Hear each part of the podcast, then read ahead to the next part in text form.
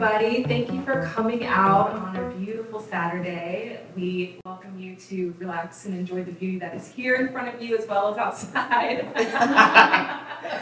um, I wanted to start off by saying thank you so much to the 20 Summers crew who've been really wonderful and helpful to us since we got here, including Alice, Cecilia, Mike, Pablo, and Aziz.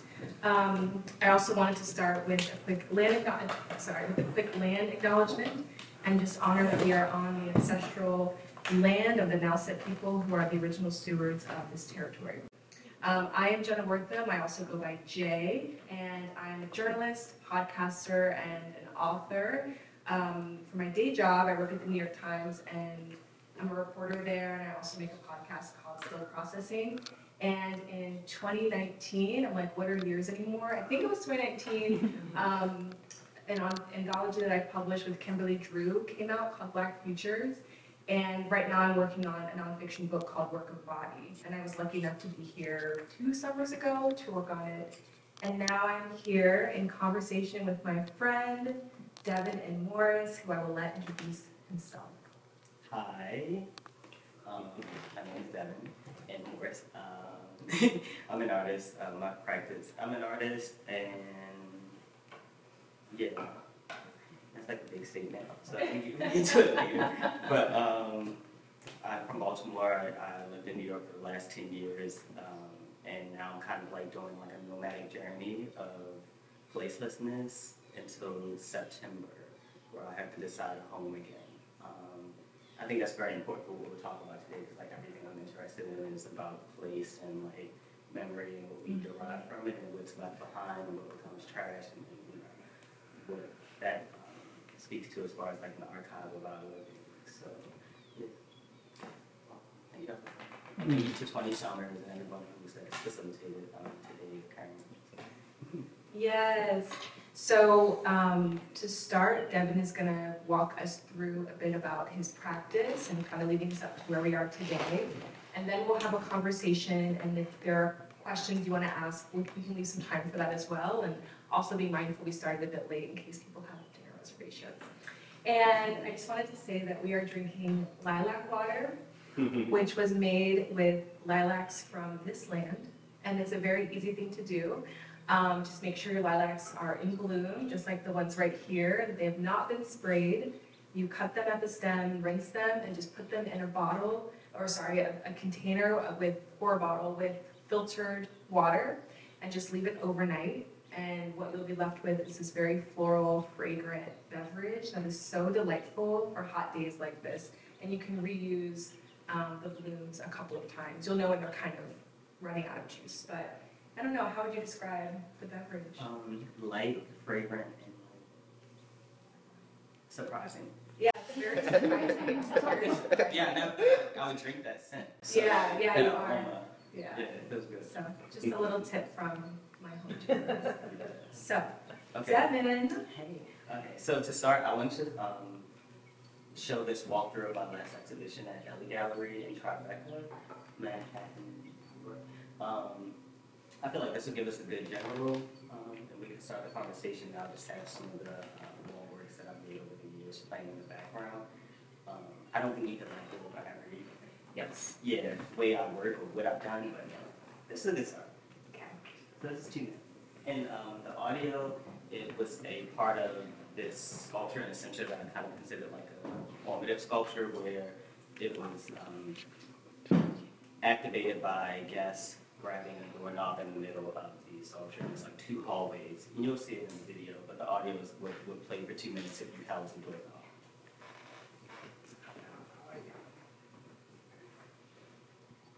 Hold on. Hold on. Hold, hold on, on. Hold on, on, hold on. Long, hold on, hold on. Hold on. Hold, hold on. Hold, hold, longer. Hold on, hold on, longer, hold on, hold, hold on longer. Longer, hold on, longer, hold on longer. Hold on longer if you can. Longer. Hold on. Hold longer. longer. If you can, if you can, hold on. Hold on, hold on. If you can, if you can, longer. If you can, hold on, hold on. If you can, hold on. Longer. Hold on, if you can. Longer, if you can. Hold on. If you can. Hold on. Please. Hold on. Longer. If you can. If you can. If you can. If you can. If you can. Let go. Let go.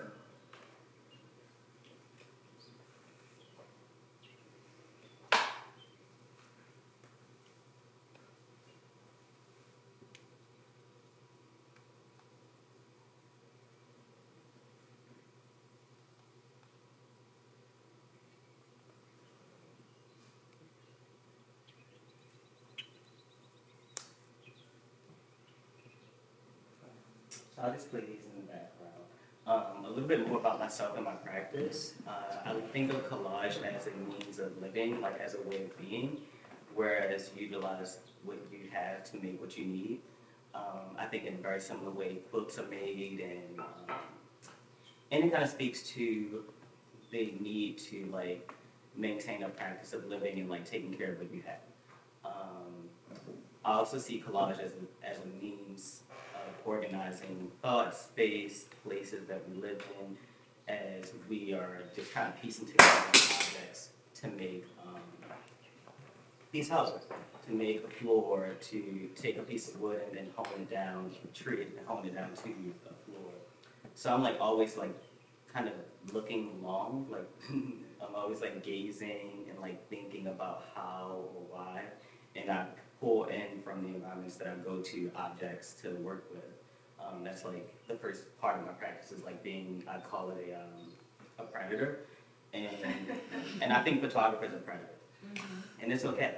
But um, but so I'm always like re-navigating what um, a concern could be for our practice and like bringing them to how I think. So like uh, the predator, me being like a photographer of like a neighborhood I'm walking around, what's vulnerable? What has been taken out of its domesticity, and then allowed to be put in nature, which is like uprooting it from its um, safe place of like being rooted under a roof. Um, so like here, across from the home I'm staying in, uh, I found a window and like a whole lot full of things that have been like just taken down. And so that's like the first process I start with my with my art. Um, and I think it's like the most important part because not everything always ends as a two dimensional, three dimensional work. It typically like it might become a fair um, uh, for for sharing other people's work. It might become a uh, performance. It could be become an environment for an image, and then I look at that as like another way of like making a collage and then like making it forever by photographing it. So, um, yes, memory, archiving, care, legacy. Also, like trying to somehow um, emote this uh, the feelings of like ephemerality around so many different loose things. Like me creating this very ambitious um, sculpture to house this audio t- um, text piece uh, is oftentimes like what I'm trying to do. Like you know, even when I'm trying thinking about like um, figurative bodies within the work, like how can I get to this um, feeling of transcendence and or the ephemerality of just memory, like what I liked about being raised by the women I was raised by.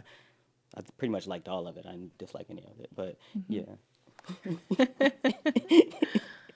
so yeah.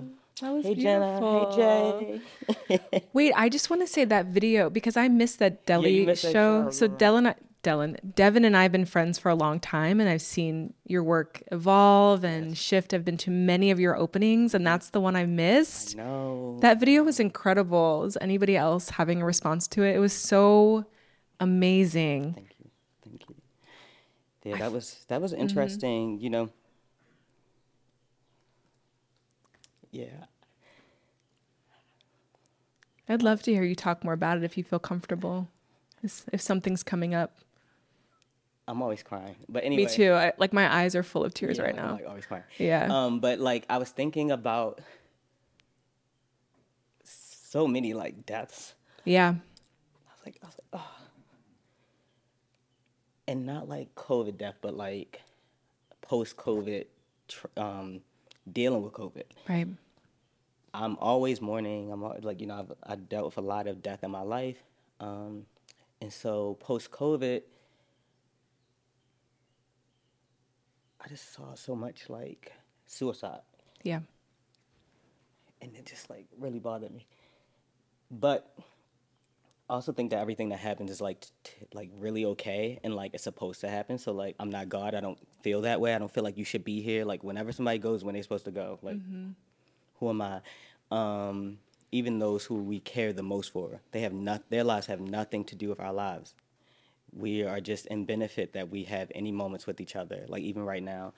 Um, so I've settled that through death and through mourning, and I think that's a great learning through it. And uh, but around COVID, it was it was challenging. Like the uh, amount of people in my family who were who maybe attempted suicide or just spoke about being depressed and like wanting to attempt like you know telling like just telling uh, uh, my family telling all of us sharing with each other that we felt these ways and I was like sitting in my studio and I just like drew this like really weird fast drawing and text my gallerist and like, hey, I want to make this chamber. He was like, okay, we'll do it.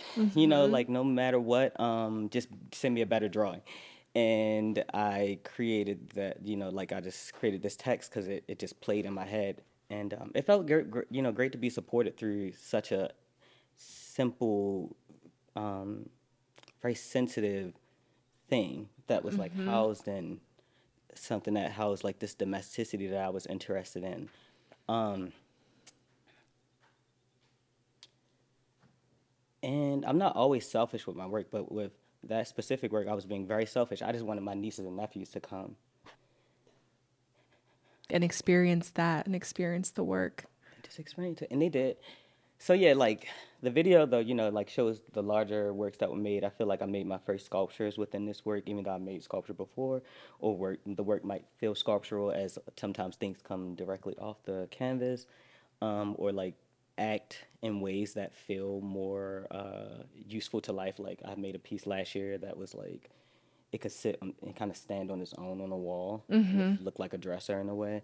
Um, but with this show, I felt like this was my first time like taking a step toward sculpture, taking a step toward um, more, I wouldn't call it abstract, but like more um, conceptual and like more conceptual ideas that take less. That's like when you think about painting, it's like the stroke, right?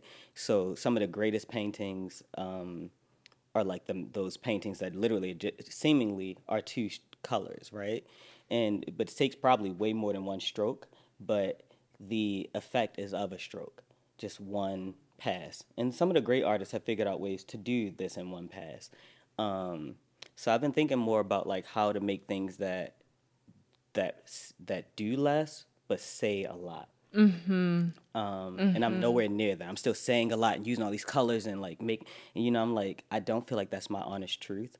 I'm a poet, so I want to tell more poetry, say more poetry. I want to be more honest.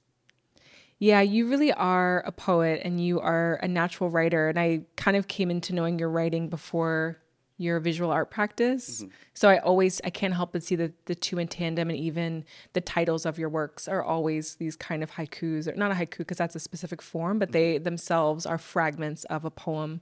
Definitely. Always. You're always doing world building and world creating and I, I just want to say also I know a lot came up and so thank you so much for just being willing to share that and just kind of sit with the feelings and in this room and I feel like that's something I'm also sitting with because we're in this moment of our outside lives look quite normal and we feel like we're returning back to some sort of attempt at whatever was before even though we all know that that doesn't quite make sense but it also feels important to just you know when feelings come up not suppress them because there was that article in the Times that was like, well, we're going to grieve for a year. The the average, you know, the t- amount of am- appropriate amount of time for grieving is one year. After that, it becomes excessive or whatever it was in the DSM, Foolish. which was just so foolish. And like, I just, I'm glad we all agree that that was foolish, but just to sort of acknowledge that um, we're still moving through feelings and and places and spaces and and moments bring up we we were still we're still going through such a traumatic time. And so i really appreciate you just letting us move with that. And i, I feel that way all the too now I, I cry all the time now. And i used to be a I, I would never let i'm such a scorpio. I'm like no one's gonna see me cry. And i was in times square the other day for the first time in like nine months and i was just crying. And i was with a good friend of mine and he was like are you okay? And i was like i just i feel emotional and i'm just gonna let it out. Like mm-hmm. nothing's wrong but and this to me feels very healthy so i just wanted to say thank you for that Thank you. I think it is too. I think it's so healthy to just emote whatever the feeling is. And I think it's violent when we don't allow others to emote, like, you know, and, but, you know, we also have to be conscious of what we're doing. So, like, if you're emoting anger, you got to think about it. But, um, right right but sometimes you want to emote some anger, so get it out and cry. Um, I don't think some people have a long enough time in their life to mourn what they're mourning, whatever it is. They might die. And um, as they've been mourning something, I've mourned the death of my dad for 20 years. Mm-hmm. And it finally feels like something I can like let go. And not, you never let go. It's always there, but I don't think of him in the way that it used to break me, you know. And it was definitely 10 years where it was nothing, you know, it was no mourning. There was just autopilot. And I think that's what most people are doing right now. I agree. I agree. Because I was thinking there there are certain conditions required to be able to feel. Mm-hmm. There are certain conditions required to be able to grieve, to be able to mourn, and you know they're not the same for every person, and it takes so long to even figure out what that means for an individual. You know, so yeah, just holding that. But you know the images that well, the images that we're looking at right now, like that mm-hmm. that was one. Are these all from the Deli show? No, these are like from. This is about 2017 through now. Oh, okay. So this is like the most recent, like in 2020, 20. I mean 2022, 2022. I made those in Brazil. Mm-hmm. Oh, really? Oh my yeah, god. and that's the piece that feels like a dresser to me at least. But it can kind of sit on the floor by itself. And I can like go slower if anybody wanted to talk about any one of these specifically. This is just like some smaller works I did of the house and not That's your house. anymore. Yeah. I love that one so much. Oh my gosh, this is my first time figuring out how to put a um a uh monotype. So monotype is basically like you make a painting on some kind of surface, and then you you send it through you you make the painting backwards, then you put paper on top, send it through a press, and then it comes out the direction you want it. Um, so I made a huge monotype, two of them here. Uh, these t- is four sheets of paper, um, and that's what I made the bodies out of. So like the bottom two is one sheet, and then you see if you got close, there's like the offset is off, and that's because the top two are part of a different sheet. And then this weird outdoor um, street lamp was a different monotype. And, and these colors are monotype. Everything else is painting, collage, suspension. Like things are happening, and some like it's so funny how am- ambitious a work like this is because it's only suspended because I could I could never afford to frame it. Um, so it's like yeah, I had to figure out ways to like successfully show, and that's been a huge thing. Like how to successfully be like kind of like outside of the framework of just stretching a canvas, and like but how to present it well for for one um, for it to be archival and for it to be like you know pleasurable for the eye as well. But this work to me felt like a breakthrough, and I did this at home when I was in between studios for one Really? month last year. And this is Oh my when gosh. Max came and I got represented by by a gallery. I mean, I do want to talk about what's in your paintings and your I, I I don't know if it's right to call them paintings, but the the works of art, the works, because there are always these scenes of domesticity, but they're also on Earth, but not on Earth. I mean, this there's always a door, there's always a portal, there's always a window. This person's standing on a door. And I just, I would love to hear you talk a little bit more about the worlds that you're building because there's always a lot happening. And being lucky enough to know you, I can always kind of spot like where you- you're living at the time or what's happening. Um, Yeah, for sure. Mm-hmm. I would love to share. I mean, I'll be honest with this. I'm not often honest about my work, and I think, and I think smart artists should never be honest because who feels like having to talk about what's really going on? Um, this person isn't here. I so agree. I can say it. I, I'm just like whatever. But um, also, people don't even care. But uh, so like I, I did a few things here. Um, the person who I'm hugging, we were like dating. This the people normally aren't like real in a way. They're real bodies. They're real people. But and I th- I understand this with other artists too, like Lynette Yadam Bukchi, She similar way. I'm pretty sure she uses a body, but it doesn't mean what the body meant. But for this one, I was like, well, why don't I try to think about how I remember this person specifically? And they were imposing, delightful, fun to be around, great person. Um, but it was hard to kind of identify like if we were in friendship or in partnership in any way, and it was something I was trying to navigate. So I was like, you know, you're standing on like this door that's like, so it's like you kind of like rushing in, and then um, the portals are always for me just more so looking at like um, when like very literally like being in a predicament where you kind of need an exit like and i'm always like just trying to give these like ideas that you can always have what you like you can you can have like what you need as far as eclipsing the space that you're in or the mental mentality that you're in or like eclipsing your feelings. And maybe that's daydreaming in a way. Um and it's also like looking at like the spirit and wondering like where they are and that they can be anything or where there is and there as a place could be anywhere.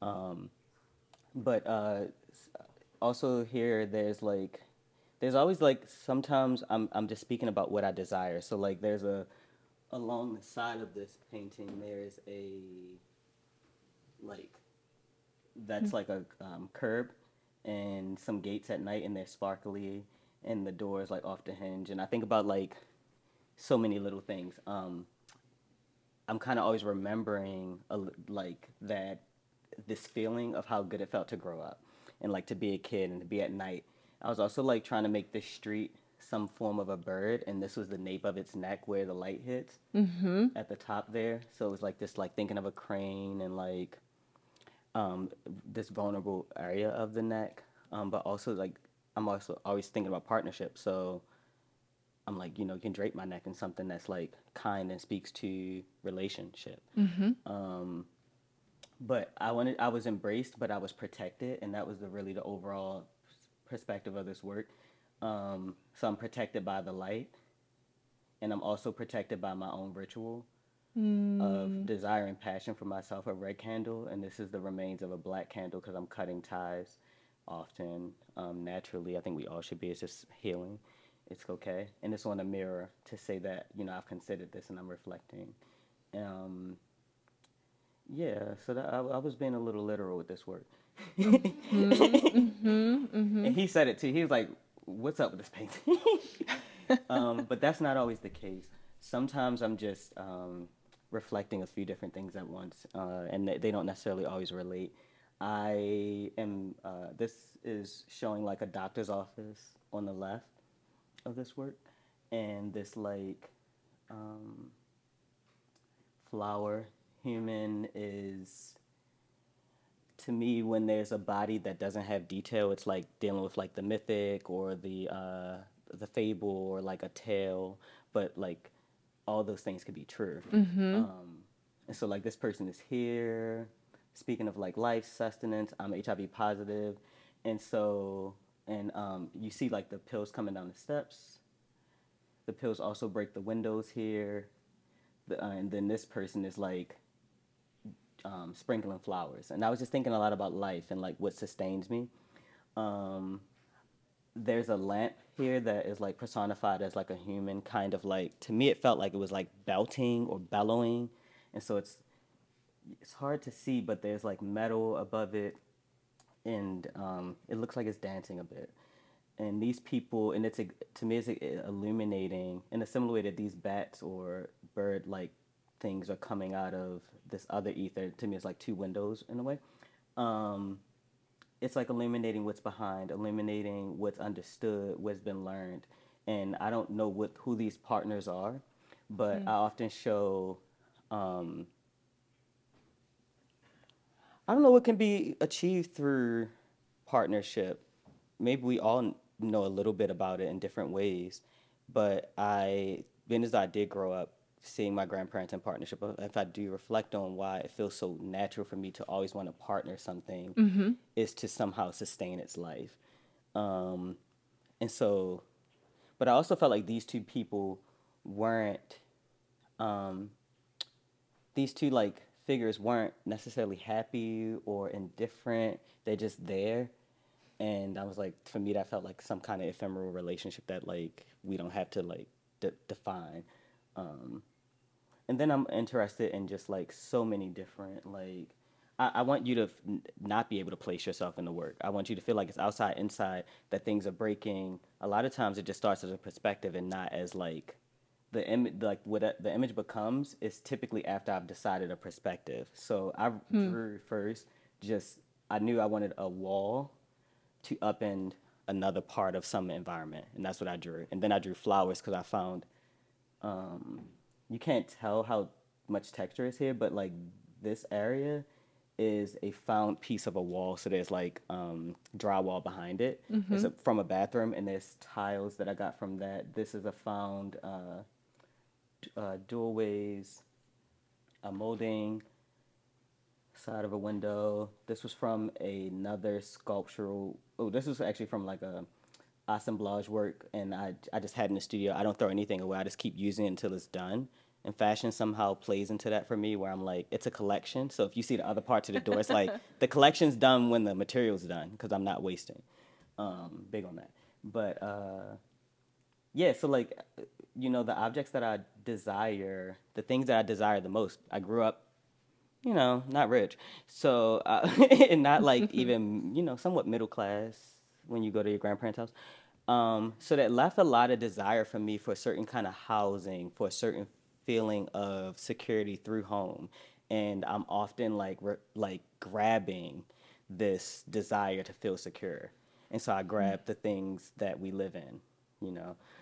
Um, And how do objects speak to you? Because also to know Devin is, and to be, well, when we were both living in Brooklyn, to be in community is, you know, scrolling through Instagram and people are always tagging Devin or would be like if, if we saw like a dresser or like great chair, always chairs or like, and then it would be really funny because, you know, someone would be like, I've got a truck or this, and like, can I get this over? to- Where's your studio now? And it's like, it was very charming to sort of see that kind of very, like, everyone kind of knew that you were always scouring the neighborhood for things to make work out of. Um, but I am curious too because I, I feel like the things that you find are showing up in the work very differently. And so I'm I'm wondering if you're, you know, what are your thoughts on kind of your relationship to objects right now and found materials? Um, sometimes it like you know it's like about majesty. So like I felt like that headboard was this majestic.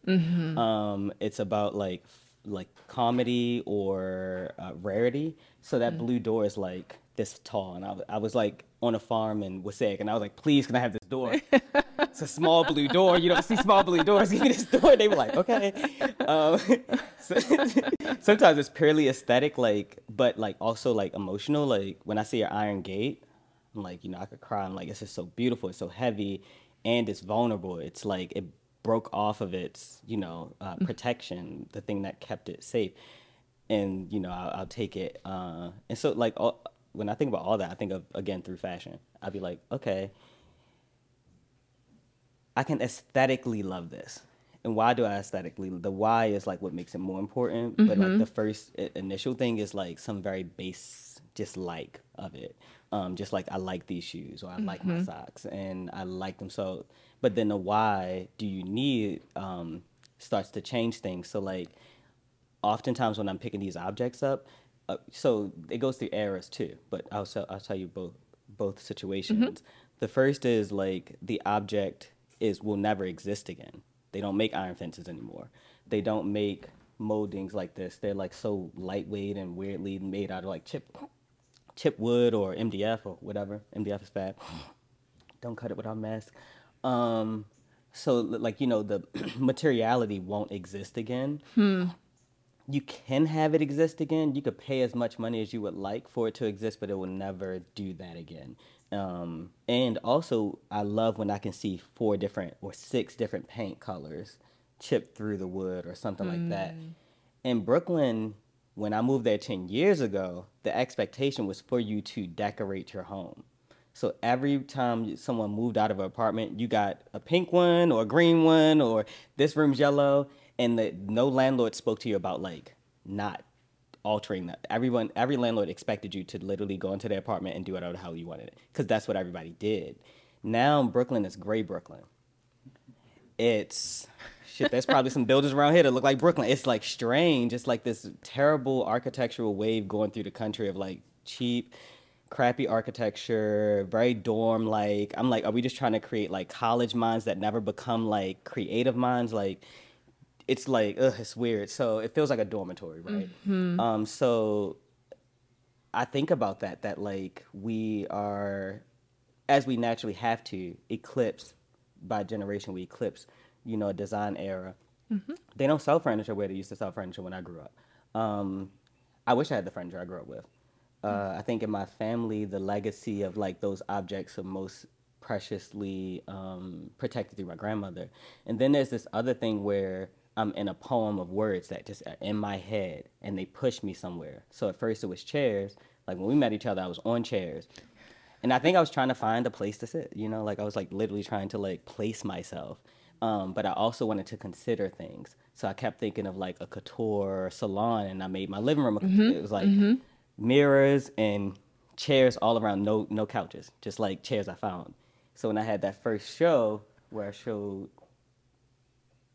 this work and um, de- at um, Company Gallery, uh, we had this like public. So that that this thing happened where I put all thirty chairs that I collected over the years, and I put them in the space, and then I gave them away, most of them. And there was this thing where uh, it created like a cafeteria like experience in the center of the opening night. And I remember feeling like how public the center of the room was and how private the walls were. And I felt exposed in very weird ways. Like I felt like insecure. I was like, do I know who to sit with? This is my opening. and I was like, whoa, I love how that did that. So I was like, the chairs, you know, over that accumulation period, no matter what they did in my house, they became this other performative object for everyone to socialize when they came to the show. Um, and then I slowly but surely, I keep my gates. I love my gates, but I slowly but surely moved to doors. And doors have been able to me to answer a lot of questions. So much so that, you know, in that in the walkthrough, you see that one of them has a suit on, and it's become a thing where I'm starting to kind of create performative objects through them. Like I cut one that hasn't been shown yet, but it's like I can lift it up and I can sit it back down the chair. And I've been thinking about doing body studies through the door. Um, and I like to think that the reasons why I'm thinking of those things are for the most simple, simplest idea. Like I need entry. At one point, I needed a seat. I needed somewhere to be. I needed to be mm-hmm. accepted within my space. And now I want entry into other spaces. But it's also helping me take photographs without imaging the people who mean the most to me and then selling them to whoever. Because that's what happens. People mm-hmm. buy photographs of people's you know, sometimes photographers take uh, images of people who matter to them, and I want to reflect on my family, but I don't want to sell my family. Mm-hmm. So it's an interesting way for me to like deal with the body mm-hmm. without dealing with uh, their body, literally. Mm-hmm. Wow. Over that month and a half, people would come up to me and they would be like, "Hey, you know, you are an artist, right?" And like, and they and one guy had just helped me break through this like thing that I think a lot of young people do when they're starting to make things or trying to just define what they're doing. Um, but we make it so complicated, and it's not. And he was just like, "Yeah, you know, you can be an artist because you're interested in art, or you can be an artist because you need to make money, or you can be an artist because he's like every day it's going to shift, and that's okay." And I was like, "Oh, then that that makes sense. Okay, I'm an artist." And then I got back, and that just was literally the start of my career. Um,